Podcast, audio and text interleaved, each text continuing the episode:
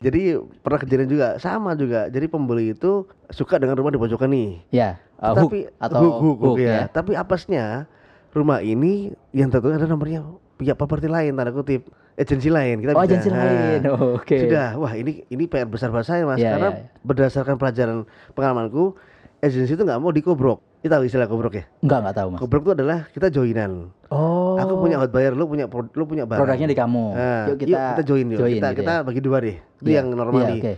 Tetapi punya agensi, saya bilangnya ya X lah ya. X lah ya. Mister X ini enggak mau gitu loh. Enggak mau kobrok. Jadi, Mbak, aku bawa hot buyer, Mbak. Dia siap dengan harga yang kau minta. 1M berapa kata daerah tengah kota juga sih.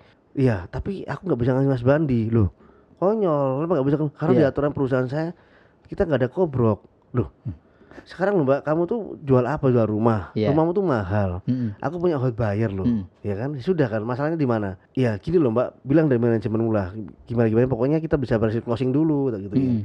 Tapi sampai di proses pun juga akhirnya Mas keluar lah sebuah konsep. Aku cuma dapat berapa ya? Nggak sampai 2%. Jadi katakanlah rumah tuh 1,5M ya. Aku cuma dapat dikasih cuma 5 juta nggak salah. Saya nggak mau Mas, saya konyol karena 2% dari 1,5 berapa? Udah 30 juta loh. Dikasih 5 juta, kan ini nggak fair. Nggak ada sepertiganya ya. Akhirnya saya nego ke pembeli juga, dengan sandiwara lagi. Gitu. Pak ini ngapunten Pak, orang ini agak kaku dah. Saya kira ya bukan bohong sih, tapi memberikan sebuah informasi ke belionya. Ya kalau Bapak mau monggo tipu sendiri, karena memang kalau udah dipegang agent Mas itu harganya gila-gilaan. Oh, harganya langsung naik Mas ya? Karena agent ini kan tipikal yang memang apa ya, sebenarnya gini, kalau ini sorry banget ya buat sobat milenial yang memang pengen jeli. Bukan saya bilang agent tuh gak baik, bukan. Agent tuh punya administrasi, punya birokrasi, punya operasional. Beda dengan musik kita kan ya. Iya, yang broker part-time ya. Jadi dia punya kantor yang harus berkantor, jadi makanya angka-angka itu di-up dengan operasional dia gitu loh. Oke. Saya enggak apa-apa, itu sudah, tapi cuman yang saya sayangkan ketika itu ya masalah closing tadi. Kenapa nggak bisa collab gitu. Padahal kan sebenarnya apa sih masalahnya? Aku bawa pembeli, kecuali kalau cuman aku bahasa dari orang Jawa goro ya bahasa cuman awu-awu atau gimana, selalu pembelinya ada, dia minat gitu loh. Ya sudah, akhirnya ya carikan benar-benar rumah yang tidak ada istilah candalale tulisan dari agensi gitu. Tapi rata-rata karena ya tadi, jadi ini sifatnya gini Mas. Jadi rata-rata karena sudah image-nya McLaren sudah baik, ya kan. Terus karena begini, kenapa nggak baik? Karena beberapa, jadi saya pernah nanya ke beberapa kasus gitu ya. Pak, kenapa sih Pak? Oh, Bapak mangkel banget ketemu dengan makelar gitu loh. Gimana nggak mangkel Mas Bandi? Ketemu saya ke Mas Bandi. Nanti ketika closing Mas Bandi bawa Mas A, Mas B, Mas C, Mas D, Mas D. Pak ini tim saya. Rombongan. Nanti bawa karena hafalnya dia loh. Nah terus. Loh, kan Bapak kan taunya kan cuman yang di depan aja. Masalahnya yang di belakang-belakang minta Mas ke saya. Oh, oke. Nah, makanya Mas Bandi datang ke sini, saya tanya dulu Mas punya tim enggak? Saya bilang, Pak, saya ada tim. Saya punya tim satu yang backup pembelinya. Nah, jadi otomatis nanti berapapun Bapak kasih ya sudah ke saya aja. Saya bagi dengan tim saya. Jadi tim saya tidak akan bypass minta lagi enggak akan jadi, ya. Semacam komitmen itu harus dibuka di awal Mas gitu loh. Nah, yang terjadi kalau makelar-makelar, saya beli makelar kisru ya, itu kadang-kadang gitu ketemunya Mas Bandi. Nanti Mas waktu selesai closing datanglah Mas Arif, Mas Rizal, Mas apa gitu. Ini akhirnya kan, duh ini kenapa ini? Duh kan saya Pak yang Bapak beli. Jadi belinya tahu dari saya gitu ya. Gitu. Jadi itu yang membuatlah pencitraan seorang McLaren itu jadinya jelek. Makanya saya tuh di satu sisi juga dilema Mas. Dilemanya kan kita ini nothing tulus gitu kan, kita nothing tulus berbuat baik, kita nyari rezeki halal, tapi kadang-kadang ditumpangi yang kayak gitu. Jadi harus pencitraan sendiri akhirnya kan, akhirnya pencitraan sendiri sehingga timbullah teras. Jadi kalau sudah dijualin sini aku, akhirnya Mas Bandi tolong dong jualin rumah kakek saya di sana lah, akhirnya seperti itu. Ini seru banget Mas. Jadi saya akhirnya punya listing Mas bahasanya gitu. Jadi gaya saya itu setelah alhamdulillah dipercaya orang, saya akhirnya bisa ngasih tuh nggak satu rumah, tapi langsung 3 rumah dengan terus satu tanya, "Ih, barangmu dhewe, Ban?" Iya ini A1 ya. Jadi ini langsung dari penjualnya ya, penjual primernya langsung. Jadi harga bisa bersahabat kalau gitu. Kalau sudah melewati yang lain-lain kadang-kadang sudah diapa sendiri teman-teman ya kita. Tapi akhirnya kalau memang teman yang kita seprofesi tahu ya sudah harga terbaik berapa gitu. Nanti kita bicara komisi kita bagi 2. Oh gitu. Itu lebih enak sebenarnya. Lebih enak gitu loh. Oke. Nah, itu smart milenial. Jadi banyak sekali ini secara terus itu sudah dibicarakan tips and triknya sama Mas Bandi. Jadi harus niatnya harus benar gitu ya. Jadi kalau mau teman-teman jadi broker part time untuk properti. Independen saya bilang ya. Independen ya, wah independen ya, independen nggak mau ini ya. Nah, independen. Merdeka lah ya. Merdeka. Nah jadi niatnya harus benar bahwa kita nanti akan membantu dua belah pihak ini untuk bisa mendapatkan yang terbaik gitulah ya untuk kedua belah pihak. Nah itu yang pertama. Terus juga mau harus melakukan hal-hal lebih ya. Hal lebih, tadi ya mengatasi drama-drama yang terjadi. Kita harus siap dengan sandiwara-sandiwara gitu. Konflik-konflik. Kalau mau closing lo ya. Iya. Gitu. Intinya kan bagaimana agar deal ini terjadi gitu kan ya. Kedua belah pihak bisa dapetin apa yang diinginkan itu. Lalu ya tadi itu ya harus bisa mengelola trustnya ya. Trustnya. Agar nanti dapetin listingan berikutnya. Benar, itu banyak mas. Kalau Mas Arief mau saya sharing lagi, juga ada beberapa yang lucu masalah ahli waris. Nah, ahli waris gimana mas? Jadi ketika rumah ini dijual, itu kan atas nama orang tua. Oke. Okay. Orang tua ini punya 5 orang anak mas. Okay, paham ya? Yang dikasih kuasa jual ada anak pertama. Oke. Okay. Ya Mas Bandi, tolong dijualin rumah ibu. Ya, loh sebentar pak, ini atas nama siapa? Ini masih nama ibu ya mas. Waduh, ini kalau nama ibu saya harus ketemu dulu dengan saudara jenengan. Takutnya jenengan lepas rumah ini tapi saudara jenengan nggak mau. Nah, akhirnya apa? Kasihan lah si pembelinya, tiba-tiba dilabrak sama keluarganya kan.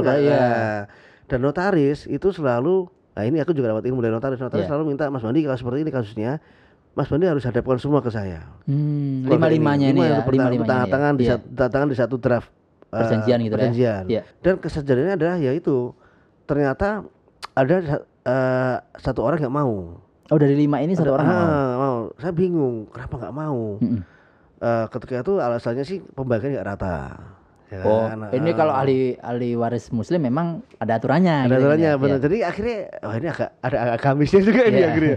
Ya sudah akhirnya gini saya tarik dulu siapa sih nggak mau. Ternyata yang nggak mau tuh cewek mas. Adiknya cewek. Berarti kan sebenarnya kalau secara muslim dia tidak menerima besar karena dia nggak menghidupin. Kan dia ada suaminya. Nah ini akhirnya saya juga ceramah mas.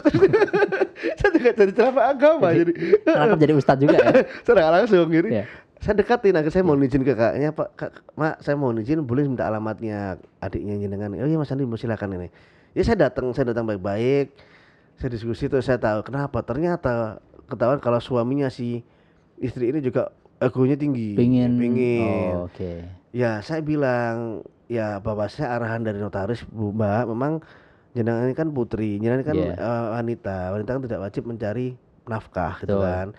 Jenengan masih punya suami, jadi ya mungkin persentase ini saya rasa adil karena Mbak masih punya tanggung jawab, ada yang menanggung jawabin gitu kan. Menafkahi lah ya. Menafkahi.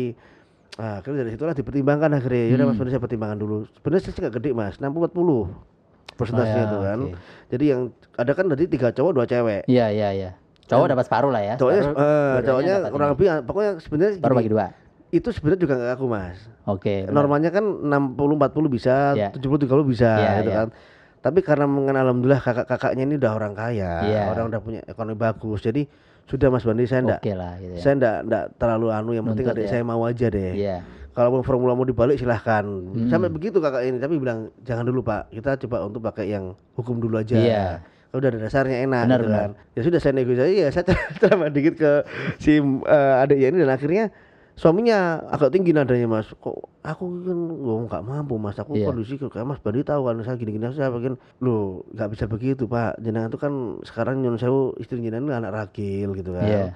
Jadi harusnya ya harus patuh yang pertama tapi kebetulan kakak jenengan pertama ini loh orangnya juga nggak langsung ngambil ke aku gitu loh. Akhirnya timbullah mediasi lagi. Waduh, mediasi terus jadi mediasi hiburan dan lain-lain. Jadi mediasi lagi dan saya temukan mas akhirnya. Saya temukan semuanya kumpul di notaris tapi kan saya nggak berani sendiri, saya harus punya saksi nih. Kebetulan notaris juga alhamdulillah ada kenalan. Nanti saya harus punya jaringan notaris karena kalau nggak notaris nggak kenal dia nggak akan mau menyita waktu untuk hal-hal yang seperti ini gitu loh. Tahunnya beres toh. Tapi Bu tolong ya, monggo Mas Bandi diajak ke sini. Saya janjian waktu akhirnya ketemu semua. Akhirnya luluh mas, alhamdulillah. Akhirnya tapi yang mulai kakaknya ngomong dulu. Udah adik mau berapa sih gitu kan? Sudah mas aja yang kasih. Jadi kasih mbak. Akhirnya balik lagi. Iya balik lagi TikTok.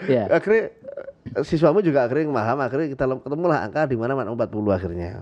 Karena kelemahannya sih, kita nggak minta orang kan kadang meninggal kita nggak tahu mas ya. Harusnya si ibu itu meninggal menuliskan. Itu lebih enak lagi. Iya betul. Nggak bisa diduga.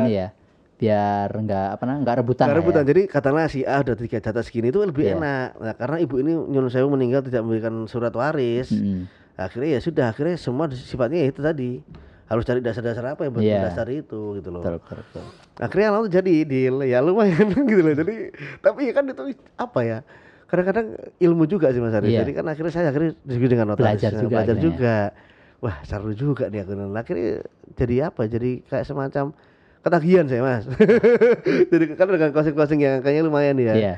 Ketagihan dan alhamdulillah goalsnya adalah saya bisa beli rumah sendiri dengan cara itu. Oh, nah, itu nanti terus lagi tuh. Jadi ini cerita inilah ya apa namanya? Success story. Beli rumah dengan cara menjadi broker independen kayak gitu ya. Yang part time. Jadi Mas Bani masih mengerjakan pekerjaan normalnya, tapi juga secara waktu luang Sabtu minggu biasanya. Saya ngeluh 1 minggu. Jadi kadang bahasanya adalah apa ya Mas? Bahasanya ada open apa ya? Apa kayak kunjungan tuh kita buka semacam apa bahasanya kalau ngomongin silaturahim gitu lah ya. Bukan, jadi rumah ini open house. Open house.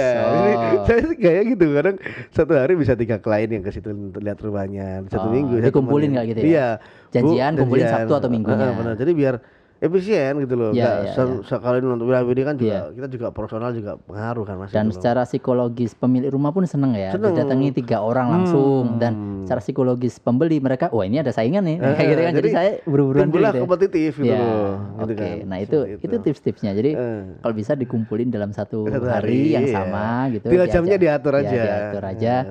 Jadi biar mereka tahu nih yang tadi itu siapa Mas? Itu pembeli Pak barusan lihat-lihat gitu kan. Akhirnya oh iya ini saya juga. Tapi kita kasih kunci dulu ini Pak Bejo ini maunya sih angka segini Bu, ini Pak, ini gini. Jadi biar ibu ini akhirnya bisa mikirin dan bisa lihat orangnya langsung terasnya. Tadi makanya itu juga pengaruh Mas. Oke. Gitu loh situ. Nah itu tips-tipsnya smart milenial buat yang pengen.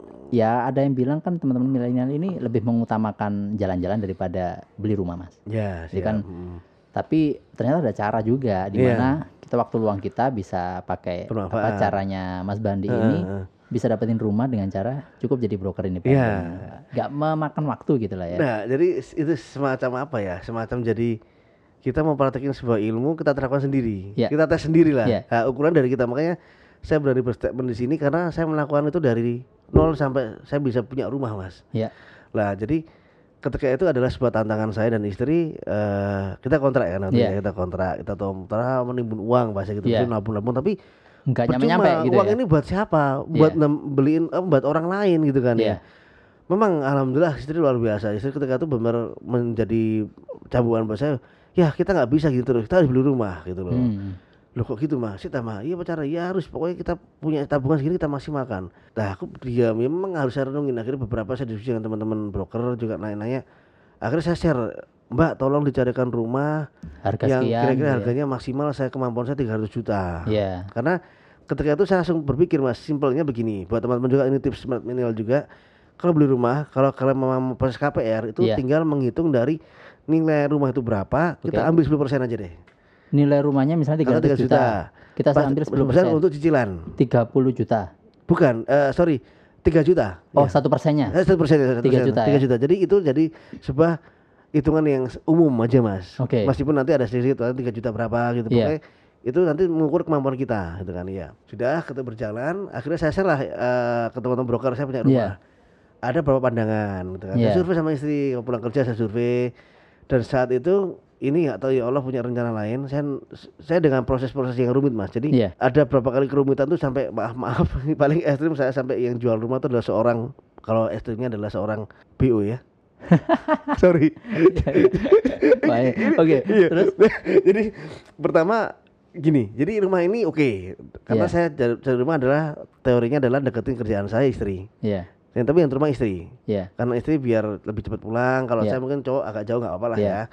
Dapatlah rumah itu dan alhamdulillah sesuai dengan kemauan kita, lebar 7 meter, panjang 12 meter. Masuklah dalam proses pertemuan dengan pembeli, penjualnya dan ternyata 2 orang cerai.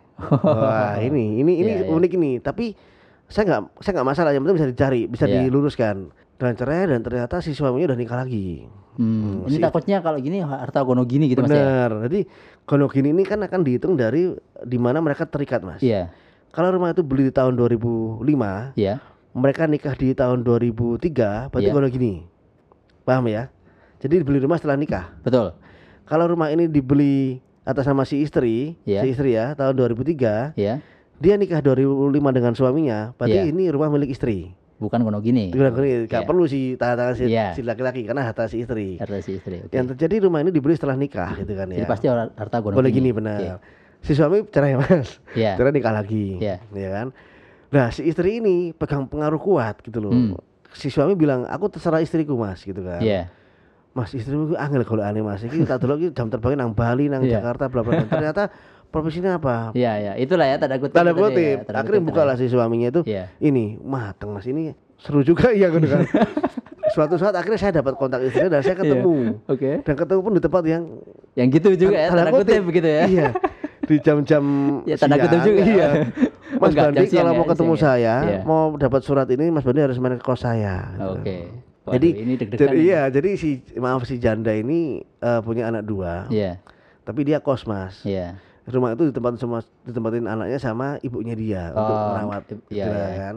Dia sekeliling aja dia, gitu kan. Dunia malam lah begitu dan ya udah saya belain saya temen di kosnya dia. Terus mbak saya mungkin nothing tulus tapi dia mungkin nemuin saya dengan seperti itu gitu orang bangun tidur ya mas kan wah ini saya cuman udah mbak saya di luar aja udah masuk aja mas berarti kamar aja masuk waduh mateng aku cuma berdoa terus mas aku cuma sholawatan tuh gitu. Ini kok gini sudah kenapa mas ada yang gak nyaman ya enggak gitu mbak ya kan mbaknya ya gimana ya saya di sini aja jadi dia pakai maaf banget tank top dan pakai udah aduh ya sudah ada itulah jadi saya beresin ini suratnya Mas Bandi bawa saya ngikutin aja Mas Bandi harus gimana kan akhirnya yaudah saya bawa surat saya pelajarin saya bawa ke notaris Pak minta tolong cross check ini arahnya gimana gitu kan kalau begini mas ini harus minta sepakatan yang laki-laki dan harus ketemu harus ketemu sama jaimnya nggak mau ketemu. Ini kan susah dan aku sudah dan ketika itu si cewek ini tersangkut permasalahan gitu kan. Surat aslinya bisa kebawa tapi aku harus nebus dia itu 50 juta gitu itu. Waduh. Karena panjang juga ternyata. Juga karena saya niat ya udah saya kasih Mas gitu loh. Tapi di depan notaris sekali lagi. Ingat ya teman-teman Smart Milenial udah berkali-kali diingetin sama Ervan juga bahwa untuk mengunci aset properti itu harus pergi ke notaris. Bener. Jadi jangan sampai memberikan uang tanpa perjanjian di depan notaris. Itu kuncinya. Itu kuncinya. Jadi ada orang ketiga di situ yang harus bisa tahu masalah ini. Notaris mau dibuatin akad ya, sementara sudah berjalan waktu saya proseskan ke KPR. Mas, saya jalan juga ke KPR alhamdulillah dapat appraisal. Ketika itu rumah deal sama saya nggak salah harganya 350 ya. 350. Tapi ketika itu KPR cuma memberikan saya kemampuan appraisal 290. Berarti ada kurang 60 juta dong. Nah, ini banyak banget kurangnya cari di mana saya gitu kan. Nggak mungkin gitu kan. Akhirnya sudah saya putuskan saya cari KPR sampai termurah pun nggak nemu. Setelah sudah karena ada sebuah etika kalau sudah ada semacam DP. Berarti kan ada DP saya kan 5 juta di awal tuh Mas. Untuk menahan para pembeli lain untuk masuk. Paham ya? Jadi kamu nggak boleh masuk dulu karena si Andi udah DP. Jadi biar ini posisi sampai SMA dulu baru kamu masuk gitu kan. Dan sudah nggak ketemu, akhirnya saya bingung, wah ini kayaknya nggak rezeki deh Mas. Udah kita tarik aja deh uangnya. Ketika saya minta uangnya, dia tersangkut narkoba. Matang di penjara Mas. Aduh. Pusing duitku nang, tapi aku udah pegang surat asli. Surat notarisnya asli. Pak Pak. Lah kan apa coba proses dah. Aduh Pak ini dikasih gak baik Pak sampai seperti ini gitu kan. Tetapi keluarga udah nangis-nangis ke saya Mas. Tolong Mas Bandi dibeli rumah biar anak saya bisa lepas dari kasus ini. Bu ini saya bisa beli tapi masalahnya saya appraisal-nya nggak bisa masuk gitu loh karena turun nilai ditambah kok apa sih mana ditambah perumahan itu Mas itu antara owner developer dan developer sengketa. Wah tambah rumit lagi. Jadi ketika trigger lagi ke belakang kenapa kok bank ini kok nggak berani yang tinggi ternyata ini belum beres Mas Bandi ternyata di BPN tuh ada kasus yang memang jadi gini ini lucu lagi boleh cerita Mas ya ini buat smart people biar lebih tahu jadi ternyata ada seorang developer besar dia punya perumahan yang satu klaster gitu ya berdampingan dengan klaster lain dan developer lain juga lah developer yang ini kepingin beli rumah yang di developer saya gitu. Tetapi bapaknya nggak mau ngelepasin paham ya tapi karena bapak udah tua akhirnya diturunkan ke anaknya. Anaknya kena rayu Mas. kena rai oleh mau melepas ya. Tetapi kan ketika dilepas itu kan masih harus tanda tangan bapaknya. Nah, bapaknya nggak mau. Okay. Jadi tersangka tadi BPN. Okay. Ini pelajaran penting smart milenial. Jadi sekali lagi ingat, beli properti itu bukan seperti kita beli HP atau beli barang lain ya. Harus di BPN dulu. Tracking sampai ke atas ya. Ke atas. BPN Badan Pertanahan Nasional BPN gitu. Jadi harus dicari sampai situnya. Jadi, apakah fotokopinya gitu ya? Jadi fotokopi sertifikat itu kita harus masukkan. Memang ada biaya Mas yang kita tanggung. Contoh gini, Pak tolong dong dicekin ke BPN.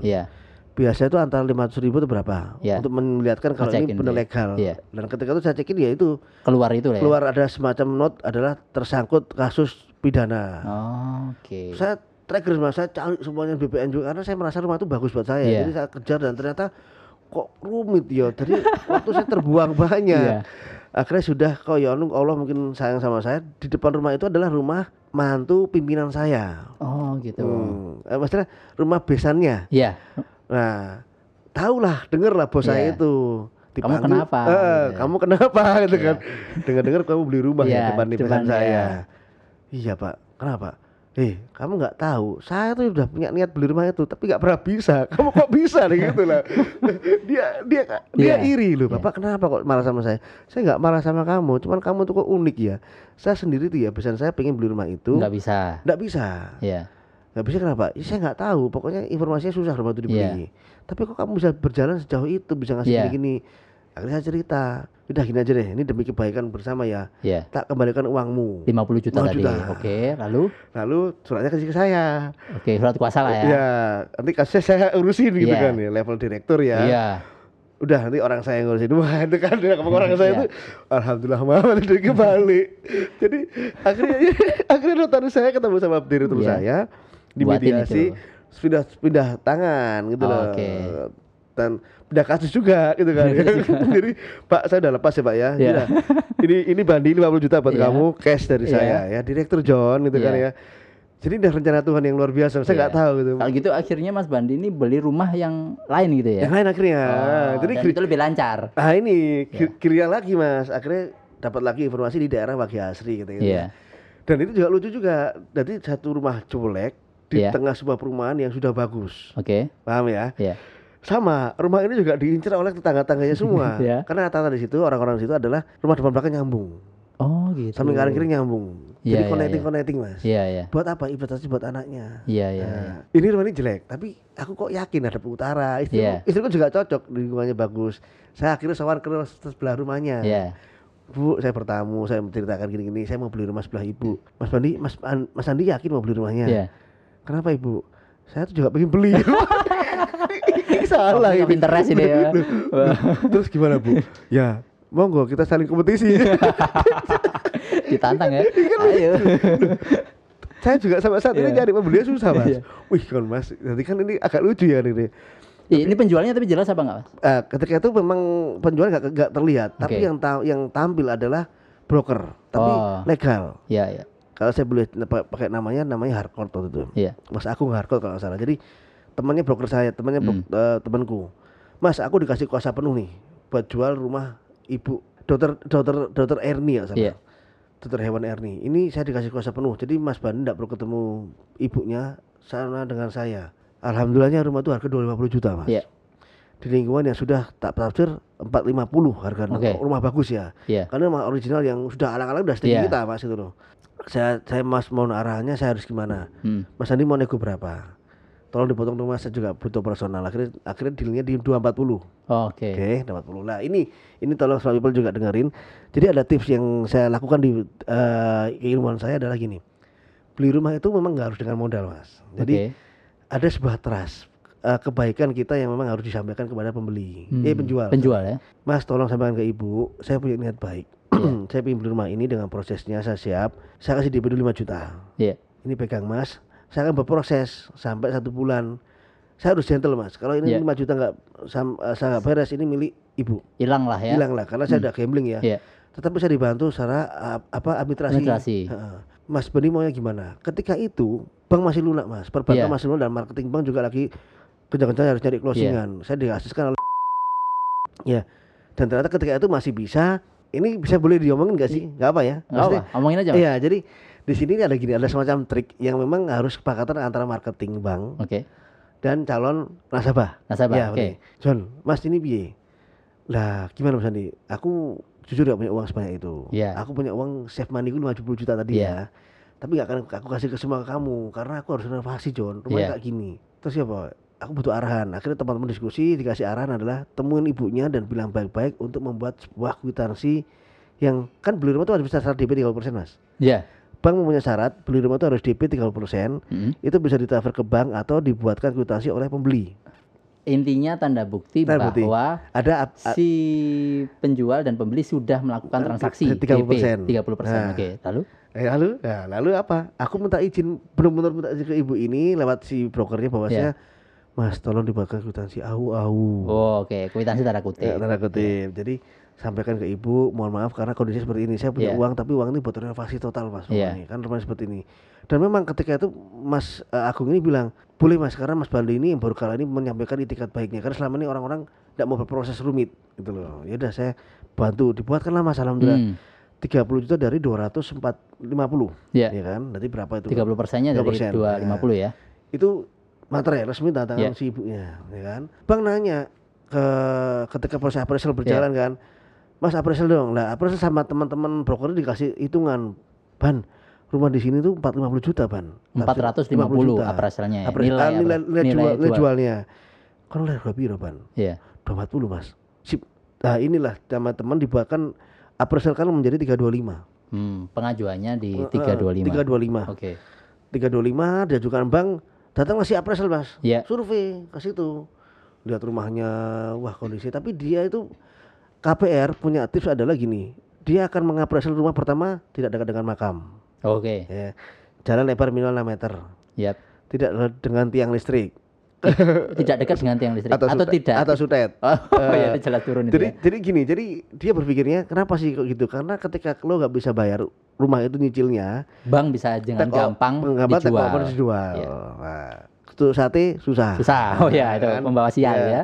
Jadi gitu. Jadi ada yang itu yang harus aku pahami dulu Mas Arif. Jadi wah ini alhamdulillah jauh dari mana-mana kan enak nih gini. Saya proses dan ternyata alhamdulillah keluarlah angka appraisal. Keluar kasarnya menjadi 236 juta. Oke. 226 juta dari appraisalnya bank ya. Dari appraisal bank kan 325 tadi. Saya harga 325. Sedangkan rumah saya kan dulu 240 kan? 240. Nah, berarti ada kurang berapa itu? 14 juta kan? Ah, kan saya punya 250 juta nih. Ya udah saya masukin aja. Gitu, masukin aja. Saya berani ambil terus kan syariah itu gini, syariah itu baiknya dia memang kesannya berat, Mas. Tapi dia akan long term dan dia stabil. Jadi bumi gonjang-ganjing, negara Indonesia lagi seperti apa, dolarnya turun, dia stabil. Kejadian teman saya di ketika auto debit kan semua auto debit, Mas. Ditelepon oleh bank, "Mbak, maaf saldonya kurang." Loh. Kok bisa kurang? Kan biasanya kan sekian. 2,5 juta per bulannya. Ini fluktuatif, Mbak. Jadi naik, jadi bunganya naik. Jadi 3 juta. Jadi Mbak harus tambah 500. Bayangin kalau orang enggak siap money gitu kan susah, Mas. Lah, ketika itu saya punya pengalaman, "Mas, aku pengen settle." Sudah ini aja pakai syariah, settle. Jadi kamu udah setting hidupmu 2 tahun 2,5 terus habis itu naik ke 3 tahun sampai 15 tahunnya 3,2. Udah sampai elek. Oh gitu ya. Oke. Jadi kan kita punya anggaran yang enak, Mas, pasti gitu loh. Jadi itu juga tips juga buat teman-teman kalau pengen beli rumah, cari yang seperti itu yang Mas Bani ini bisa jadi endorsernya Bank Syariah ini kayak gini. Langsung nih. Ya, ini ntar biar kita cari sponsornya. Iya. Nah, akhirnya itu jadi alhamdulillah saya nambah ke bank enggak banyak. Nah, terus terjadi lagi kasus juga ternyata rumah itu si ibu ini pisah ranjang, Mas. Oh, waduh. Nah, ini bukan lagi. Belum cerai resmi. Iya. Mas, perang dingin lah. Perang dingin. Ban, iki kan golek notaris sing kendel, Ban. Piye Mas Agung? Kan wis berhasil bankmu ya. Saya cari notaris. Siapa yang berani mengurus ini? Saya dapat 3 notaris cari, Mas. Kan notaris itu harus rekomendasi bank ya, Mas. Mas Bandi tolong ini ada notaris namanya ABCD. Mas Bandi telusuri mana yang mau dengan proses ini. Aku udah ACC bank nih ya, kan. Dulu ya buat permasalahan ke ibu ke si A si B ternyata gak ada yang berani. Ketemu dengan ibu namanya Bu Estiani, aku masih ingat. Beliau ini cantik juga dan orangnya notaris baik. Notaris. Bu pripun, Bu? Kenapa Mbak Andiko harus ke saya? Arah aja ke ibu soalnya masa dari kalau begini caranya sama saya ada sama. Coba saya lihat dulu, saya pelajari. Oke, saya berani. Loh, ibu kok tegas sekali ngomong, "Mas, gini ya. Ini juga pelanggaran Mas Bandi ya. Ibu ini KTP-nya tahun berapa?" Dia nikah di tahun dia KTP-nya nikah itu di tahun 93. Ya. Sorry. Dia nikah di tahun 93. Nah, sedangkan rumah ini dibeli di akadnya jual beli di tahun 90. Oh, jadi masih bukan harta karun. Atas namanya ibu ini. Yeah. Apa yang maksudnya ditakutkan? Aku dingin ya, Bu. Kan perang dingin sama suaminya. Yeah. Aku tiba suaminya ngabrak saya, gimana? Ini rumahnya istri saya gitu. Enggak, saya berani. Karena apa? Dia beli rumah dengan duitnya sendiri. Ketika itu dia beli dengan harga 1 juta. Ketika itu tahun 90 berapa itu kan. Begitu Bu ya. Berarti Ibu yakin. Kapan mau diproses? Alhamdulillah. Wah, ini agak segar, Mas. Jadi Ibu Istiani berani. Kalau Mas Bali, oke, saya proseskan, saya akan bilang BNI Syariah, ayo kita ketemu kapan untuk mediasi semuanya. Akhirnya mediasi dan didatangkan ibunya akhirnya. Wih, bentuk ibu ya, dan memang orangnya dokter hewan, aduh, memang orangnya juga wajahnya juga. Saya enggak, tadi pesan yang Agung, saya enggak punya waktu banyak. Iya. Pastikan kapan saya ketemu beli saya dan harus itu beres. Mas Bali tolong dipastiin. Akhirnya saya komplain dengan pihak notaris, Bu harus beres bukan orangnya. Yeah. Dan orang datang tangan terus pulang, Mas. Udah gitu doang. Kita enggak mau tahu. Ya? Iya, karena dia apa ya? Mungkin karakter orangnya juga seperti itu. Jadi saya enggak penting Mas, yang penting tangan orang ini. Dah, alhamdulillah jadi menyelesaikan di rumahnya. Ah, kan. Jadi intinya adalah itu tadi. Jadi apa-apa kita juga harus benar-benar, kalau yakin kita harus benar-benar telusurin, Mas, itu loh. Yeah. Mungkin kalau orang lain takutnya wah ini rumah udah bermasalah, tapi ternyata ada notaris yang berani. Ya kita harus punya pendirian dengan notaris ini karena dia yakin. Tapi memang masuk akal sih, ya kan. Tadi kan dia nikah tahun 93, beli rumah tahun 90. Berarti kan ini miliknya. Ada dasarnya lah ya.